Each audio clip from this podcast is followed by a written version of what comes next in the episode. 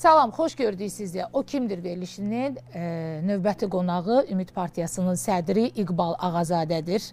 İqbal bəy, xoş gördük. Necəsiz? Xoş gördük. Siz yaxşı olun. E, istərdim sizə elə sizin öz sözünüzlə başlayım ki, bu dünyanın həm cənnəti var, həm də cəhənnəmi. İqbal Ağazadə bu dünyanın cənnətindədir yoxsa cəhənnəmində? Arafda. Nə cənnətdəyəm, nə cəhənnəmdə, Arafdayam. Sizin Ağdamda məsciddə bir namaz qılmağınızla bağlı sanki İslam dinində belə bir namaz qılmaq olmurdu, bu bir reklam idi deyə bax belə bir e, sosial şəbəkədə yazı, yazılara rast gəldim, amma sizin hardasa o açıqlamanızı görmədim. Qurani-Kərimdən kimsəyə dərs demək istəmirəm.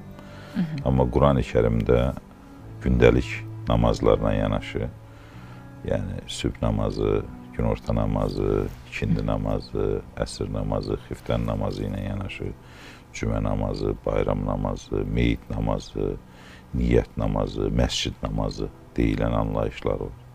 Və Qurani-Kərimin heç bir ayəsində, surəsində hansı zaman neçə dəfə rüküyə, neçə dəfə səcdəyə getmək barədə bir cümlə belə yoxdur. Hədislərdədir bu. Amma heç kim kimsənin Allahla olan ünsiyyətinə girməməlidir. Mənim imanımın, inamımın şeyxi, mollası, axundu, imamı olar, olarsa o təşkilatdır. Mən təşkilat üzvü deyiləm. Hı -hı. Mənim Allahla mənim aramda kimsə ola bilməz. O Allahla mənim aramdadır. Savabı da mənimdir, günahı da mənimdir. Savabınız Heç kim- çoxdur yoxsa heç kim- günahınız? Heç kim mənim savabıma və günahıma görə cavabdeh olmayacaq. Mənim günahım çox olar savabımdan. Çünki hələ ömrün müdriklik yaşına çatmamışıq. Hələ ömrün bəlli bir hissəsini yaşamışıq və bunun çox hissəsi gənc yaşlarımıza düşür. Gənc yaşlarda savabdan çox günah olur. Təbii ki, savablarımız da çox olub. Desəydim ki, e, yox savabım günahımdan çoxdur, təvazökarlıqdan uzaq olardı. Amma hər halda e, çalışmışıq ki, savab işlərdə çox görək.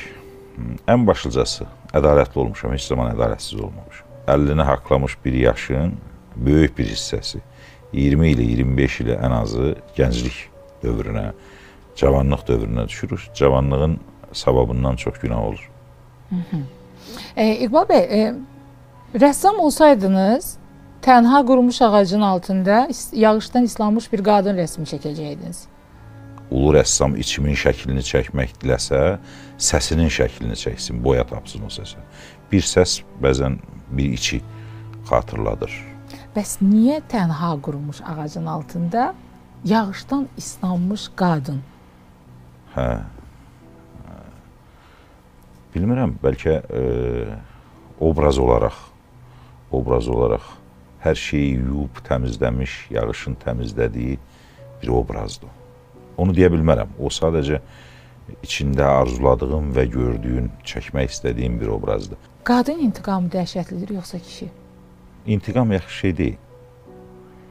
İntiqam pis pis hissdir. E, Vaqif Səmədoğlu'nun gözəl bir sözü var, deyir. E, bir bir yerdə o zaman yaşamaq lazımdır ki, ayrı yaşama, yaşaya bilməyəsən. E, əgər intiqam almaq niyyətinə düşürsə insan, demək ki, acısı var, demək ki, sevgidən böyük nifrəti var, sevgidən böyük bir qisası var. E, ayrılmağın özü də sevgi ilə olmalıdır. Heç bilmirəm deyir necə sevdik sevəndə. Heç bilmirəm indi necə ayrılaq. Sevənlərin necə ayrıldığını hələ indiyə qədər heç kəs bilməyib, amma o 100 dənə sevən olub ki, ayrılıb. E, o da sevgi ilə olmalıdır. Ayrılmaq elə düşmənçiliklə, intiqamla, qisasla olmamalıdır ki. Bir qadın bir kişidən intiqam alıb gedib bir başqası ilə hətta onun acığına yaşayırsa, birinci özünə xəyanət edir, o kişiyə yox. Öz bədəninə xəyanət edir, öz ruhuna xəyanət edir, öz düşüncəsinə xəyanət edir. Kişidən nə gedir ki? Xəyanətə Oldu. söz düşmüşkən. Qadın nə zaman xəyanət edir? Müxtəlif müxtəlif e, vaxtlarda olur. Xəyanət başlayırsa, düşüncədə başlayır bu, cismən başlamırsa. Fikirdə xəyanət varsa artıq baş o xəyanət çoxdan olub. Fikirdə bir yerdə tamah salmaq varsa, bir yerdə bir həsəd varsa, baxış varsa, filan varsa, xəyanət olub qutarıb qalanı boş ver. İnsan birinci vurulur. Kimsə kimsə sevir, dəhşətli dərəcədə bir-birini sevirlər. Bu 6 aydan sonra ayrılırlar. Əslində onlar sevməmişdi, onlar vurulmuşdu.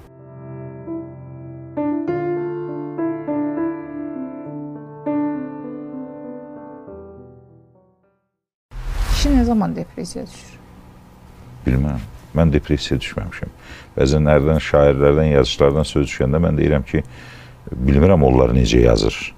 O hansı haldır ki, o insan oraya o yerə qalxanda ə, o sənət əsəri, şeir, kino, ə, obraz ə, və yaxud roman, povest, hekayə və yaxud da səhnədə aktyorluq istedadlar üzə çıxır. Mən onu yaşamamışam, bilmirəm. Ona görə depressiyaya düşməmişəm, bilmirəm. Belə bir tərif edirlər ki, bəyəndiyiniz bədənlərə bəyəndiyiniz ruhu qoyub deyirsiniz ki, adı sevgidir. Sizin üçün sevgi nədir? İnsan birinci vurulur. Görür, vurulur. Vurulma mərhələsindən sonra uzun müddət, bir də görürsüz, çox cəmiyyətə də ayrı-ayrı dostlara, çevrə insanlarına belə gəlir ki, kimsə kimsə sevir, dəhşətli dərəcədə bir-birini sevirlər. Bu 6 aydan sonra ayrılırlar. Və hamı dəhşətə gəlir ki, bu cür sevgi bitdi. Əslində onlar sevməmişdi, onlar vurulmuşdu. O vurulma mərhələsini sevgiyə adlada bilmədilər. Sevgi adlayandan sonra daha ağır mərhələ gəlir doğmalıq. Doğmalaşdınsa artıq heç vaxt ayrıla bilmirsən. Doğmalıq ayrım. Sevgi vurulmaqla doğmalığın arasındakı bir mərhələdə adlaya bildimmi, bilmədim. Sevgi odur. Doğmalıq bir parçandır.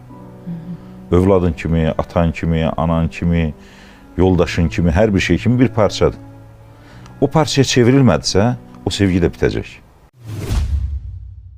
20 səhifəlik səhifələrimizə məktub, e, sevgi məktubu olur. İndiyə qədər qalır o məktub. O məktubun içərisində ən yadda qalan söz. Orada bir cümlə belə idi ki,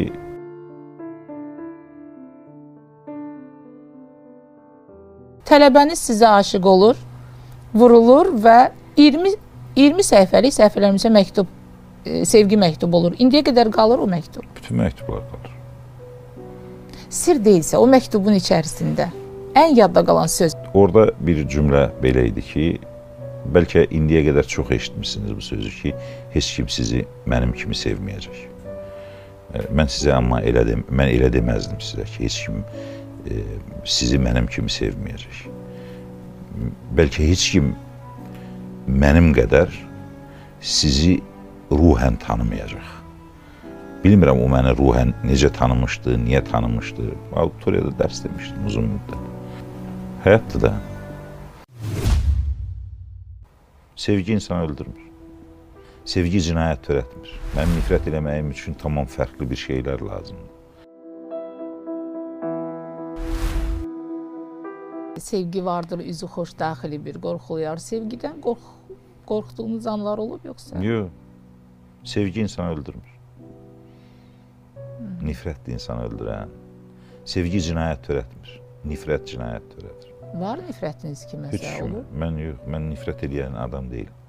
Mənim nifrət eləməyim üçün tamam fərqli bir şeylər lazımdır. Sovet dönəmi, dönəmində dünyanın ümumən dünyanın münasibətlər sistemi insanlar arasında fərqli qurulmuşdu. İndi daha fərqli münasibətlər sistemi var. E, Və o münasibətlər sistemi çərçivəsində də təbii ki, yeni əlaqələr, e, yeni xəyanətlər, yeni dostluqlar, yeni sevgilər, yeni münasibətlər e, və ifadə, yeni ifadə formaları çıxacaq ortağa. Məsələn, indinin sevgi ifadələri ilə Sovet dövrünün sevgi ifadələri arasında böyük fərq var idi. Dünya köhnə dünyadır. Gülüşləri təzədir. Sadəcə olaraq hər dəfə bir formada üzə çıxır. Bu gün WhatsApp yazışmalarında üzə çıxır və ya Facebookda çıxır və ya Telegramda çıxır. Hə. Dünən çəpərdi bir görüşlərdə çıxırdı ortaya və yaxud da ə, başqa məktublarda çıxırdı ortalığa. Bir- o vaxtı xəyanət et- e, elementlərinin üzə çıxma imkanları az idi. Ə, Ən sonunda tuta bilərdin bir yerdə. Görə bilərdin ki, bu adamlar bir yerdədir. Amma başqa WhatsApp yox idi, WhatsApp yazılar. Telefon danışıqlarına qulaq asmaq olmurdu. Şəhər telefonu idi. Gün hər kəsin cibində bir telefon yox idi və s. və s. Hər kəsin içində bir 40-cı qapı var ki, kimsənin üzünə bir ömür açılmır. Bir tək özün olsan, bir də o 40-cı qapı. Ən çətin vaxtında da, ən qəmli vaxtında da, bəlkə sevincli vaxtında da, bəlkə gecənin bir aləmində də açırsan o qapını, yavaşca girirsən içəri. Yavaş-yavaş vitrində olan xatirələri, vərəqləri, yazılanları, pozulanları hamısını bir-bir bir-bir bir-bir eşələyirsən. Bir də görsən Səhər açılır, yavaşca çıxırsan, qapını da bağlayırsan ki, bir daha kimsə girməsin. Yəni o 40-cı otağa da elə belə hər dəfə ziyarət eləmirsən, o da ömürdə çox az-az ziyarət elədiyin bir yerdir, bir için sirkələnəndə gedirsən. Hər kəsin var 40-cı qapısı. Amma bəzən ə, elə insanlar var ki, onları yəni kişi kişiləri nəzərdə tuturam, onlar o 40-cı otağı hər kəsə göstərmək istəyir. O onun 40-cı otağı deyil ki. Onun 40-cı otağı olmuyor. O bəlkə də kompleksli bir insandır. Hə, onlar ümumiyyətlə münasibətlər sistemi danışılmaz. Münasibətlər sistemi publik deyilsə, Aha. münasibətlər sistemi hamıya aid deyilsə, iki nəfərə aiddirsə, o iki nəfərə aiddir. Bu danışılmaz, o sözülməz, onun gözəlliyi elə ondadır. Söz dəyərdən düşər. Bilirsiniz, mən sözə çox ver sözə ey haki tutduqda səni xabə əcəl. Sözə qiymət verməsən, sonra nə ilə ifadə edə bilərsən nə isə? İfadəni nə ilə taparsan? Hə, mən başa düşürəm, baxış ifadəsi də var, e, bədən dili də var, onların da ifadə, amma bir də həm də bir söz var. Ki o, o, o sözü kimsə eşitməməlidir, duymamalıdır. Bəlkə sevgili ona görə pıçıltıdır. Bəlkə ona görə pıçıldayırlar ki, üçüncü bir adam eşitməz.